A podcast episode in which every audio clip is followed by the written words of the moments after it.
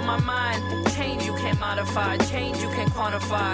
Look, making change on my This mind. Is thirty Wood, a podcast celebrating the thirtieth anniversary of Fernwood Publishing.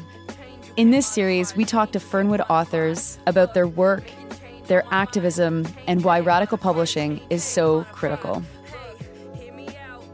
In this episode, I talk with Alex Khasnabish and Ajay Parasram about their brand new book, Frequently Asked White Questions. This is a really fun conversation, and I'm sure you're going to enjoy it. Not only do we cover anti-racism and popular education, but how does humor play a role in having these difficult conversations? Frequently Asked White Questions is available as of November first. And if you listen to the end of this episode, you'll hear Ajay talk about all of the different events that you can hit up if you're interested in learning more. I want to start off um, by hearing the story of how this book came to be. Tell me about the origin of this project. The project originally started over a few casual drinks that Ajay and I were having uh, and talking about the fate and state of the world. This would have been just um, a few months prior to uh, to the pandemic starting, actually. And, um, you know, we had this idea that we wanted to open up a space where um, mostly well-intentioned white people could come and ask questions that they didn't feel that they were able to ask in more explicitly social justice settings where they might be worried about being called out or shouted down or just looking stupid for not knowing a fairly basic bit of information about anti-racism or racial justice. And so we cooked up this idea that we'd have these in-person discussion sessions, and we wanted to call them Safe Space for White Questions. And the first one we we ran uh, was actually on uh, on Dalhousie campus in Halifax, uh, Nova Scotia. It was just prior to the pandemic starting in like March twenty twenty, and uh, it was relative relatively successful. But uh, as a result of the pandemic and also our reflections that we wanted this to be something that was more accessible to a broader community that wasn't tied to the university like so much. Um, So much activism tends to be today, especially amongst younger uh, demographics. We thought uh, going online made a lot of sense, especially once we were all locked down in our in our individual spaces, and uh, and and we kicked it off as a uh, as a digital version of Safe Space for White Questions. Uh, a few months later, Fernwood uh, heard about it, got excited about it, and very graciously offered to do the technical and promotional bottom lining for it. And a couple of years later, here we are. It's still still going strong. So that's uh, sort of the genesis of the the whole series and where it came from. And then part of the reason why, you know, we thought eventually uh, we were chatting with um, Fazila Jiwa, who's the editor on the book. And she also was doing a lot of the tech work, uh, supporting us on the actual YouTube show. And she was actually getting, like, I don't know, I don't want to put words in her mouth, but like a little bit annoyed about the fact that we would get the same questions often, like or over and over. And uh, it was kind of her idea to be like, have you guys thought about maybe writing a book about the frequently asked white questions? And then uh, I think what sold it for me when Alex and I were talking was the realization that we could justifiably call the introduction for fact's sake, F A W Q. And that was reason enough to write a book. That is reason enough to write a book. And I'm glad that you you mentioned that questions kept on coming up, Ajay, because that was my next question. Like, it seems like you had the architecture of this book in place just by the nature of the same questions coming up over and over. So how did those um, repeated questions or similar kind of themes that would arise in these events help to inform the way you structured this book? Well, when we um, – so – Uh, used very usefully, we had uh, transcripts, you know, for accessibility reasons. We also produced uh, transcripts of all of our, our, our episodes. And there's, I think, eighteen of them or nineteen of them in the can now.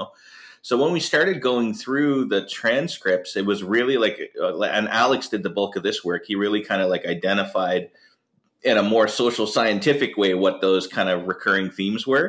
And then we talked about it and paired it up with just our lived experience, you know, because we've also been asked all kinds of weird questions over the last twenty, thirty years. Um, so pairing that, those two up, and then looking for the recurring patterns. Uh, and it was interesting, you know, a lot of the things that we found uh, were quite humanizing things. People uh, are concerned about the welfare of their kids, uh, especially their like young white male kids, you know, so it, it demonstrates that there's a lot of misinformation about, you know, how equity works, or there is so much concern at times about, you know, the fear that indigenous people want to take people's lands away. Uh, so concerns about land back in light of what was happening in the news. So I would say like the news would inflect uh, people's anxieties that were themselves grounded in deeper kind of settler colonial mythologies. So it was a neat process of trying to pair that up and uh, kind of like looking at our own experiences combined with the recurring themes that followed the news cycles in some very real sense. Alex, would you say that there was a typical kind of individual that would attend these talks, or was there quite a lot of different kinds of people that would participate? I think at uh, at points it was hard to tell, of course, because one of the I think one of the strengths of the series uh, online on our, our YouTube show right now is that people are welcome and encouraged to participate essentially anonymously. So you can write in questions to our our Google form in advance or in real time, and uh, and they get delivered to us, and, and we take them up as long as they're not too, too trolly. Um, but um, that that often means that people don't uh, don't identify themselves. You can read a lot into the into the kind of question you're getting and imagine uh, the person who is asking it. Uh, and sometimes, um, you know, you get some some biographical background in the question itself. And I, I found, I think Ajay probably uh, can confirm this, that as our series has gone along, I think we've gotten more of those questions. So people explicitly kind of situating themselves in the narrative, and then, you know, like the story uh, Ajay was just telling about, you know, oh, I'm, I, I have a kid and this is what's going on and I'm worried about this. Or uh, so you get enough information about people. Uh, so I don't think, you know, I'd, I'd love to think that we were getting a huge cross-section of society, but I still think, you know, we are to some extent, um, you know, we're we're largely uh, up until the publication of the book anyway, we're entirely online. It's a YouTube format. You have to be kind of comfortable with that. So I think to some extent we're we're reaching a, a fairly, um, you know, sort of a typical market that way, a, a group of people who are interested in in finding out about racial justice in in a digital world. But I also think that, you know, given the questions we've been getting, we're we're getting folks who are different stages of their life, who are in uh, in you know um, mixed race relationships. We're getting people who are working jobs. We're getting students. Uh, so it's a pretty good cross section right now, and um, we've had the great opportunity to talk to lots of different folks over the last couple of years. One thing I would add to that, if I may, is also there's in a sense two different audiences that we always keep in mind. One is the audience that's posing the question and live, you know. But really, like one of the one of the kind of subtle motivations for this, and, and I remember having a conversation with three different non-white students in my office uh, over the la- the preceding couple of years. Each one of them came and were asking for advice about what to do with their roommates and friends who are like reading people like Jordan Peterson or like articles by Jonathan Kay, and, you know, just feeling like they've got the whole world figured out. And they were asking, where's the kind of left uh, response to this kind of thing? And so in a very real way, part of, I think, what we've always hoped is that um, maybe we could get into the algorithms here somehow so that when kids are staying up late at night watching, you know, hateful videos, that maybe this might pop up in the uh, in the sort of, what do you call it, the recommended views in some way. It'd be something I would love to actually, I don't know if you can do that in an in an actual deliberate way. Uh, Alex and I obviously are not the most technologically savvy people, but uh, that would be the secondary audience as well, or the people who are going to be picking up on it after the fact. And we've seen through looking at, you know, repeats, where it's not a viral show by any shape, Uh, but it is um, something that people seem to come back to later, later as well. Yeah, well, it's it's definitely a, a in that sense, it's a reference book, right? It's something that you can pick up and and and check something specific if you're looking for an answer. And I imagine there will be quite a lot of people who do have people in their lives that they're hoping that they can steer in a different direction or give them an alternative narrative or whatever, that would be very interested in this book. Hmm. Yeah, that's certainly the hope. And and it's also, yeah, that's exactly why the book, I think, makes sense out of the project. Mm-hmm. Alex, I'm wondering if you could talk a little bit about the process of co-writing a book, um, because that, for me, I mean, as an author, I think, oh my goodness, that is potentially daunting. And I'll ask Alex first, uh, and then, of course, Ajay, jump in. What was it like to co-write this? Um, it was a great pleasure to co-write this. Actually, I've I've actually done a lot of co-writing in my in my life, so um, I'm pretty comfortable with it. I really like collaborating, and um, while I've uh, I've written some sole-authored books and articles and all that good stuff, I also have quite a few uh, co-edited and co-authored uh, pieces out there. And I just I've always felt that, you know, really my best work comes out of collaborating with other people who are smarter than me, uh, including audience members who, you know, who come up with all kinds of insights. So uh, this project was definitely uh, unique for me. It was, I think, the the most uh, publicly accessible book I've ever tried to write. Uh, I have another book out there about the Zapatistas that was written for a, a fairly mainstream audience, a non-academic audience, but really, other than some articles that I've written, you know, that stuff tends to float in fairly uh, academic circles. And this one really was an attempt to speak as engagingly and plainly as possible to uh, to a non-specialist audience. So I think, um, you know, certainly uh, Ajay can correct me if he feels I'm wrong, but uh, I think we, we We had a really good rhythm, and we uh, we tend to riff off of each other pretty well. So the um, and the great thing was that we had, as as Ajay already mentioned, we have all these transcripts to work from. So we had this kind of conversational tone built into the chapters themselves as we were going back through the episodes and looking for the kind of greatest hits that we'd assembled over the course of nearly twenty episodes, uh, seeing those common themes and threads. So actually, uh, you know, and again, I'd be remiss without pointing to the very hard work of the great folks at Fernwood who did a lot of the behind the scenes work, making sure our voices blended, making sure the style sounded, uh, you know, like it wasn't too sort of, you know, uh, multiple personality-ish, and was consistent and engaging and accessible and all that kind of stuff. So a big, a big thank you to our editor, Fazila Jiwa, of course, but also all the uh, the proof and copy editors at Fernwood too, and our, our reviewers who kept us honest. Ajay, what was it like for you? I hate that Alex Khasnabish guy. I can't stand him. No, it was amazing. It was a really good process. And in part, it was because it's such a different kind of book.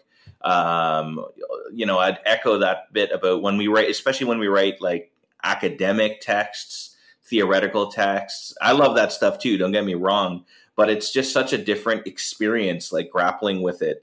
Um, and, and this book, as it was intended to be so conversational, structurally, it was like a really different piece of writing. So I've done a good amount of collaboration in writing before, not, not a ton. Uh, and I generally prefer to write by myself. Um, but writing with Alex, especially in this book, it was, it was a complete joy, in large part because it just felt like we were hanging out.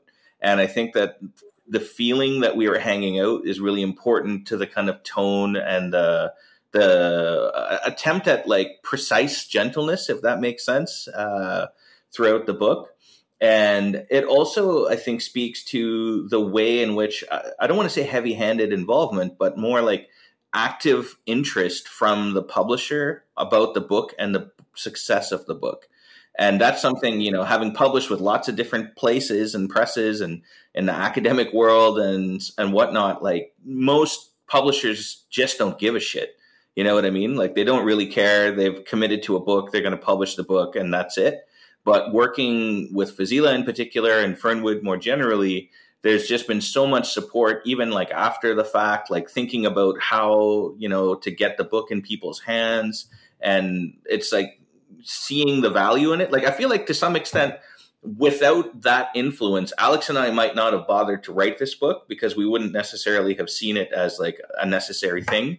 But because Fernwood was kind of with us along the way, kind of being like, actually, you could do this. You know, we were playing around with ideas in the early stages where we would keep it as like almost dialogue uh, as opposed to the way that we ended up writing it. I think it's better the way that we wrote it. It's a little bit easier to read because, I don't know, otherwise it would read like a weird you know, like a play or something. It's not a play, but um, I think Fernwood's involvement at every step of the process has really helped to shape the book into something that I think is going to be able to appeal to a much wider audience than what we were able to reach just on the online show. Mm-hmm.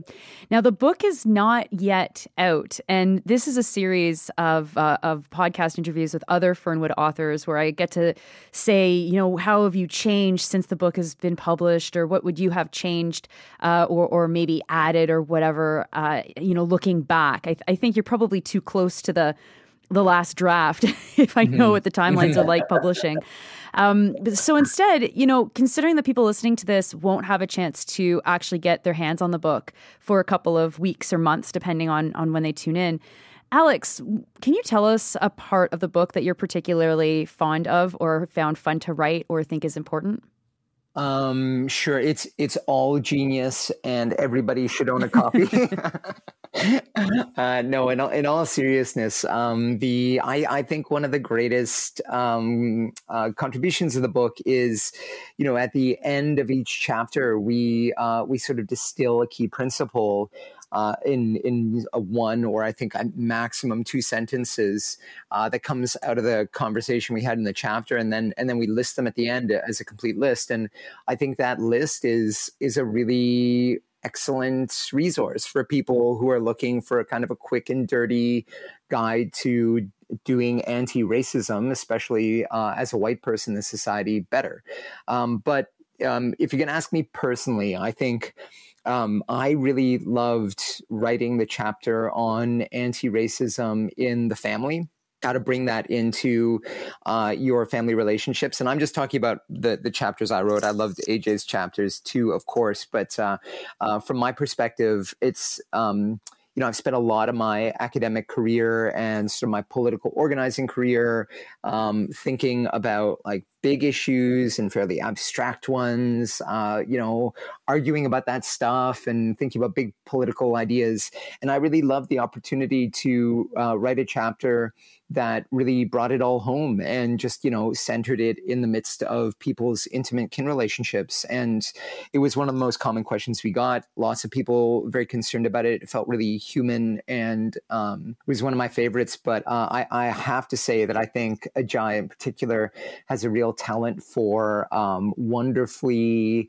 uh, illustrative examples. Like he's got these vignettes that he gathers throughout the book um, and that he uses in our, in our, Safe Space for White Questions series that I think really like really kind of ground and materialize the conversation for people. And I think people are really going to enjoy that. Ajay, what, what about you? What, what stands out now that you've probably read the draft like a hundred times right. and you probably don't ever want to look at it again? That sounds about right. yeah. Um, but what, what are, what, what do you get most, uh, feel most proud of or get most excited about when you think about what, uh, what you've written? Well, I was actually going to talk about Alex's chapter on the family, too, because I think that one's my favorite in the book. But uh, in terms of the ones that I've written, um, I do really like the, the storytelling pieces, which is not something that's in any one chapter, but I try and weave it throughout all the various chapters. And it serves two purposes. One is uh, I hope that it people will read it and find it disarming through humor, because I, we really try to we really try to make some of this stuff funny, you know, because although it's really, really heavy, some a lot of it is kind of hilarious in the everyday, like the weird circumstances that you find yourself in. And uh, so in the spirit of that, you know, sometimes we poke a little bit of fun. Like I, we, we wrote some dialogue, like hypothetical dialogue based on like a hundred different, like predominantly white barbecues that we've been at, you know. So there's like little little things like that that I hope people will appreciate the humor in. Um, but the kind of secondary reason for including things like that and, and especially the personal anecdotes is because a huge part of what we want to accomplish in the book and what I hope comes across in our writing is that we've made a ton of mistakes over the years. You know, like when you read this book, you're almost going to see, you know, the editor mentioned at one point, it's almost like a memoir of your fuck ups, which in part it is because we want people to not to, to feel racially resilient in terms of being able to go out and learn how to make a good mistake or do make a mistake in a good way and learn from it. because all of this, all of this stuff about, you know, just getting it right perfectly and not offending anybody, like, well, what, what that really does is it just builds up kind of like white complacency. Uh, and I think Alex calls it, uh, Alex names it a bunch of different things in some of his chapters, but we want people to feel that it's, it's, it's not just that it's better to do something rather than to do nothing, because sometimes it actually is better to do nothing, but it's about building up your ability to look at and analyze the everyday racism that's happening all around you, uh, or right behind you at times, and, and actually engaging in it purposefully. And there are exercises and strategies that people can do to build up that resilience so that when you get that horrible, awkward, awful, cold feeling in your chest, that you can kind of move towards it rather than run away from it. Now, you're both writing against uh, the backdrop of a pandemic. And in this pandemic, there have been many themes of racism, of everything from the rising organization of the far right to the racist ways in which the pandemic had uh, impacted, d- differential impacts on racialized communities and on um, on people who are poor, people who are wealthy, and that kind of thing. Alex, can you talk a little bit about how the pandemic figures into the way that you approach these questions, or or did you have extra space uh, to kind of think um, because of the of the of the way that the pandemic closed so much around us uh, and for so long? Yeah, that's it's a great question for sure. Um, I mean, like, you know, I think everybody probably feels um, nothing we did over the last couple of years was untouched by the pandemic. And um, so it definitely did. It, it impacted everything from the way the series was running to the questions we were getting to the way Ajay and I were working together. So, yeah, really, I mean, there's not there's not a part of this project or any other one that I was doing at, at this time that, that isn't touched by it. But it certainly, as you point out, um, you know, riffs off of many of the issues that that bubbled to the surface over the course of the pandemic, in, including all the issues of uh, injustice related to uh, people's experiences of uh, trying to navigate this uh, intense last couple of years, as you've written about, Nora. I think one of the biggest uh, effects for me, or the the thing that I tried to, you know, keep front and center in my mind, was just how in our society, one of my one of my main convictions, and we talk about it in the book, is that the work of of like anti-racism or trying to achieve collective liberation is never something that can happen in isolation. And one of the things that capitalism does to us is to uh, rip us apart from our communities and each other, and alienate ourselves, uh, not just from each other emotionally, but obviously, you know, as workers, from our ability to survive independently of capital. And uh, that was all just really magnified, I felt, during the pandemic. You know, people felt incredibly isolated. They felt uh, incredibly depressed. They were struggling just to make ends meet. They were losing their jobs. They were, you know, struggling with their kids at home, uh, all these kinds of things. And I think it really magnified a lot of the issues that we talk about in the book, uh, but also brought a new sense of urgency to some of those questions. And rather than being kind of lost in the shuffle of, um, you know, the regular life under uh, the dystopia nightmare, dystopian nightmare that is late capitalism, people had also time to reflect on questions that they hadn't really given themselves time to think about before. And I think that was all really rich, to be honest. I think the, you know, the, the pandemic, for all of its horrible outcomes, um, it really did provide an opportunity for people to reflect on uh, where they were at. And we certainly, I think, took up that opportunity to do that ourselves, but also the book came out of that that kind of interruption, this moment where we thought we could inject, uh, you know, something of a new voice, a new a new uh, combined voice into this conversation, and and try and advance the struggle for collective liberation in a way that white people could read about, think about, uh, without just getting their backs up about and doubling down on the status quo. And in terms of some of the, um, you know, like some of the more specific things that came up in the book, I think as a result of the last couple of years of isolation, you know, we had to we had to write about conspiracy, conspiracy thinking and media literacy, uh, incels even make an appearance in there, like the politics of voting and then exercising family compassion in awkward times. And I think that a lot of that, you know, one of the bits that sticks out to me is like thinking about how um, how to expect media literacy skills to be understood uh, in the last several years. When, if you think about the average te- uh, you know life of a seventy-five-year-old person, how much technology has changed uh, since that person might have entered the workforce to now, you know, like operating uh, a typewriter and then like a computer that you would use with like a manual crank or some craziness like that. You know, like it's not, I was just thinking it's not intuitively obvious to somebody that if they click five, six times in a single news article, that that's junk news, right? So being able to have compassion in the context of an isolating pandemic to know that, okay, maybe this person that's flipping out at you on social media, uh, you know, your uncle or whatnot, maybe if you actually can go and kind of like sit on a park bench and spend some time with one another, that it'll be better for both of you and, and the quality of your relationship. You'll actually communicate with one another more. And none of that is to slag on social media per se. You know, uh, it's it's neither a good or a bad thing. But I think it was trying to return people to the kind of human connections that's at the core of why we care about one another in the first place. So it was, you know, like that kind of like the optimism that is possible in a terrible situation like the pandemic and the various responses to it. Um, that, that was one of the important themes, I think, that ran through several of the chapters. Mm. Yeah, like listening to you talk, and I'm I'm just brought back into all of the different ways that that community was was taken apart, and and then watching people try to process what they were reading, in whether it was mainstream news or alternative news, and then try to put back together some sort of analysis that allowed them to like just exist was really, really difficult. Um, and and and some I was thinking in my like while you were both talking, like, I, would this book have happened had there not been a pandemic, do you think? That's a good question. Uh, I think so. I, I still think so. Yeah, I think. Um, yeah, I think one of the things that um, that. that is very honest about this book is that it really did come out of uh, the conversations we were having with largely anonymous folks online. So, I mean, I guess like maybe if the pandemic hadn't have happened, maybe we wouldn't have gone online.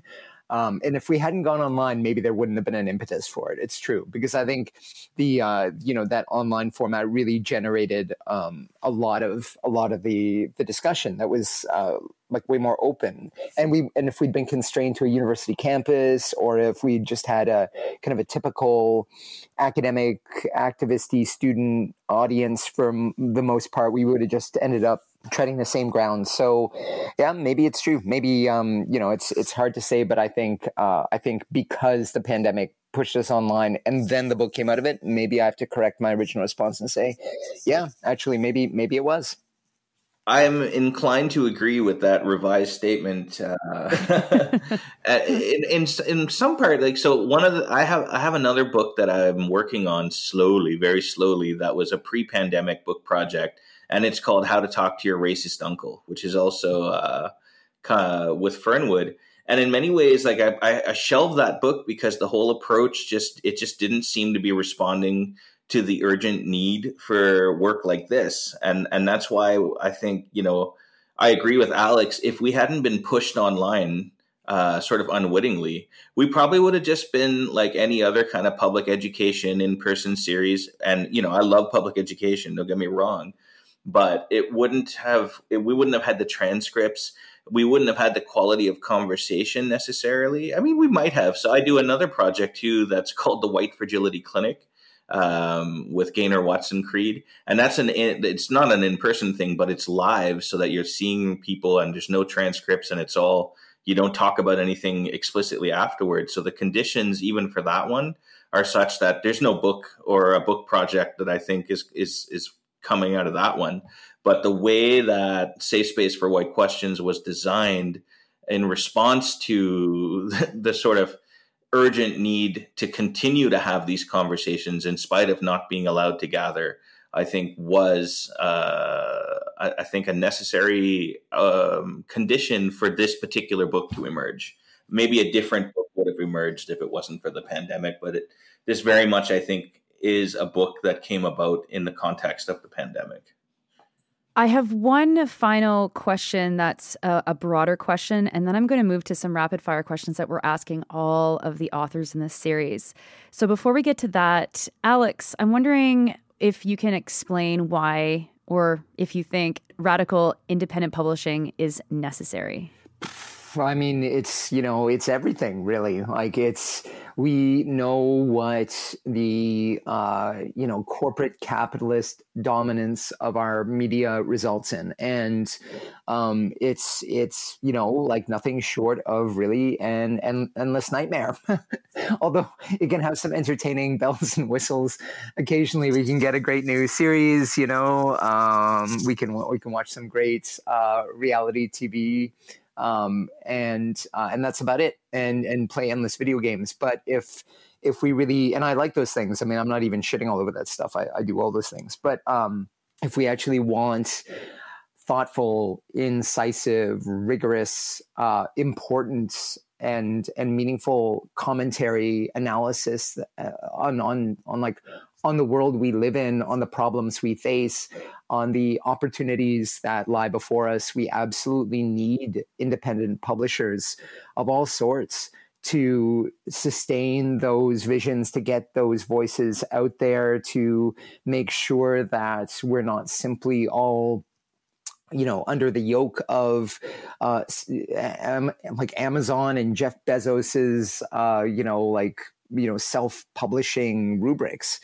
Um, you know, if that's the best we can do, then, then I think, you know, like, man, when I was a kid, I was promised robot butlers and jetpacks, and we certainly haven't gotten there, but, uh, the dystopia is more, is more intense than even I gave it credit for being, I think. And, um, and I just, I think, you know, it's a real credit to an organization like Fernwood, uh, now celebrating thirty years in the publishing business, that they've managed to punch way above their weight and to be a significant force on the Canadian publishing scene and internationally as well, working with some great partners. But, um, you know, like I remember maybe a decade ago when, um, when ebooks were becoming a big thing, and everybody was convinced, you know, if you listen to uh, the corporate hacks, everybody was saying that ebooks are going to destroy conventional publishing and nobody's going to read a paper book anymore.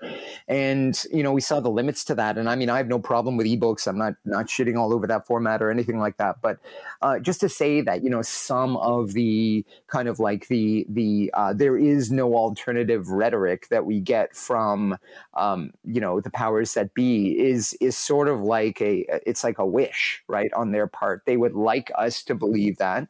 Um, but one thing that's stubbornly held on in the face of all this uh, corporate expansion and dominance is this real, you know, the real bright spark of independent voices, thinkers, artists, organizers, intellectuals, whatever, um, finding ways to get their ideas out there. And I think particularly in Um, a really like beautifully prepared, rigorously copy and proof edited, uh, thoughtful approach to getting people's work out there. Fernwood sets the standard, especially in the Canadian context, for uh, for getting that work out there and continuing to fight the good fight in the face of some pretty formidable odds.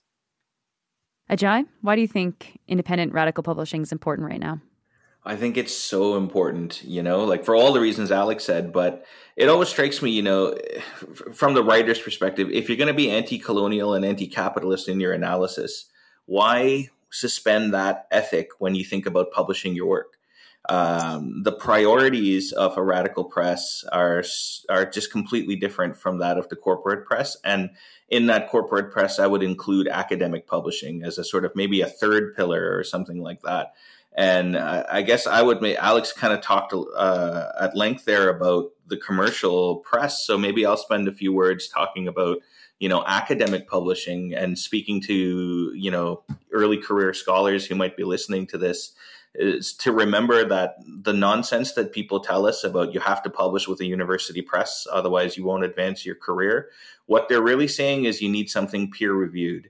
And a radical press, a responsible press, can actually do all of the things that you that you need from a so-called university press. And the difference is they actually seem to care about your book, and they'll they they put work into it. I mean, I shouldn't generalize, right? Like my my experience is uh, with Fernwood. Uh, I want to believe that Fernwood's partners also publish in, in this kind of like involved way, but you'll have to talk to people with better experience than, than me. Uh, but we need to have these kinds of relationships between critical thinkers and critical presses who do things that are progressive in our communities, not because they want to be seen to be doing good things and market it in that way, but actually just because they understand the politics at play and that they're part of movements that are engaged, you know, and I think about this, you know, when I think about having watched some of the things that Fernwood's been doing over the last couple of years, you know, I've seen them like just write checks to progressive movements based on the sales of books that like, you know, um, are about those those communities uh, without ever asking for anything, not even recognition, because they understand it as as like part of the politics and they see themselves as publishers as being embedded in, into the movements that they want to publish about. And when you start seeing that, like, you know, for me, uh, I, I just can't, like, I have one book currently um, that's going to come out with an academic press. And in part, it's because Um, really, I signed the contract before I came to understand all of these things, but also uh, maybe that's too obscure of a topic and that general readers. So I'm not trying to slag the other kinds of publishers. I'm just trying to say that we need radical presses and radical publishers because critical ideas uh, will not be given uh, a proper shake Uh, if they're not published by an equally critical or radical press. Yeah, and my experience certainly has been, you know, having editors who are embedded in those movements help to ensure that the product that is created, the the the, the final book that gets uh, put on the on the store shelves, is as good as possible. I certainly walked in with a manuscript that looked very different when we finally published it, when I uh, when I wrote Take Back the Fight. So I totally hear you. We're going to move into these rapid fire questions. I'm going to ask each question to you separately. Um, and so, um, Alex, why don't we start with you? What is your favorite place to read or write? Ooh. Uh, my favorite place to read is on my back deck. My favorite place to write is perched on my little stool at my kitchen counter, basically. It's very undramatic, but that's true. Wow, a stool though, that's no back. Um, well, it has a back. It's it's one of like, oh, okay. But you know, it's it's I'm perched. Right. Very nice. Ajay, what books are on your to read pile right now? Top of my list is an- another Fernwood book actually called Insurgent Love by Ardith Wynot. Uh, I just have been meaning to like understand prison abolition. We even write about it in the book about how we want to, or at least I want to understand prison abolition uh, and abolition more generally better. So that one is uh, is top top of the list for me. Alex, do you have a ritual that prepares you to write? Uh, I do not, actually. I'm, um, I enjoy writing and, uh, because I have, uh, kids at home and a partner who works very hard and, um, we live here, uh, without family. We have gotten used to being very good at, uh, finding the nooks and crannies in our daily, uh, routines that allow us to produce stuff. So no, I have no ritual. Ajay, what are you doing for fun right now? I uh, I recently bought a bike that is named Sabatabike by my three and a half year old daughter, and she has a Sabatabike seat, and I have been just riding that bike into submission, and it's been amazing. That's awesome. Do you, you know, in, in Quebec City where I live, they just uh, ha- created a, a, a public system of bike share with like electric assist. Wow. And we're seeing all of these people uh, switch onto them from their cars. And there's this one guy uh, who's a, a dad of, a, of my kids' friends who's now just got this permanent smile on his face. It's like the power of a bike. It's so true. It's so tr- I'm like a bike evangelical. Alex, uh, what is one book or maybe two uh, that has changed your life? Oh, uh, that's a great question. Um, okay, uh, I think two books that changed my life. The first one is um, Our Word is Our Weapon, the Selected Writings of Subcomandante Marcos, spokesperson of the Zapatista Army of National Liberation. Uh, it's an amazing book. He's a beautiful writer. It it absolutely changed my my perspective on everything, including how to speak a persuasive revolutionary language to people who are not interested in bureaucracies. Um, and uh, the other book I, I'm gonna I'm gonna um, name drop here is Caliban and the Witch by Silvia Federici. Um, it's an amazing book uh, connecting um, the uh, the war against women historically, especially in the so-called West, uh, with the colonization of indigenous peoples in the so-called New World, uh, and the enslavement of Africans, and uh, does an incredible job of, I think, appropriately excavating what primitive accumulation really is under capitalism. And it's a super important revolutionary book that everybody who wants to understand capitalism should read. Awesome. The final question goes to Ajay. Who is someone you look up to? Whoa, who is someone I look up to? Uh, I'm going to take a second to think about that one. Of course. I look up to lots of people, um, but I do kind of think, you know, like I, I teach a course on activism at the university sometimes. And, and one of the main points that I say to the, all of my students is, you know, murder your heroes, because nobody yes. is really that pure and nobody's that good. So I really like people who um, are complex figures, you know. Um, I think uh, a good example might be B R Ambedkar, who was uh, an, uh, a leader in uh, late colonial and early uh, independence India. He was a Dalit uh, lawyer and intellectual who went on to write the Indian Constitution. And um, he's a real good example of somebody who fought um, in spite of unbelievable odds, by any means necessary, using multiple means and uh, at all his disposal uh, in a way that I think people that doesn't generally get recognized, especially in the West. Um, so yeah, if, if I, if I had my back against the wall, I would put in with uh, Ambedkar. That's great. Uh, tell us, where will people be able to get frequently asked white questions, and are they able to still catch your online shows?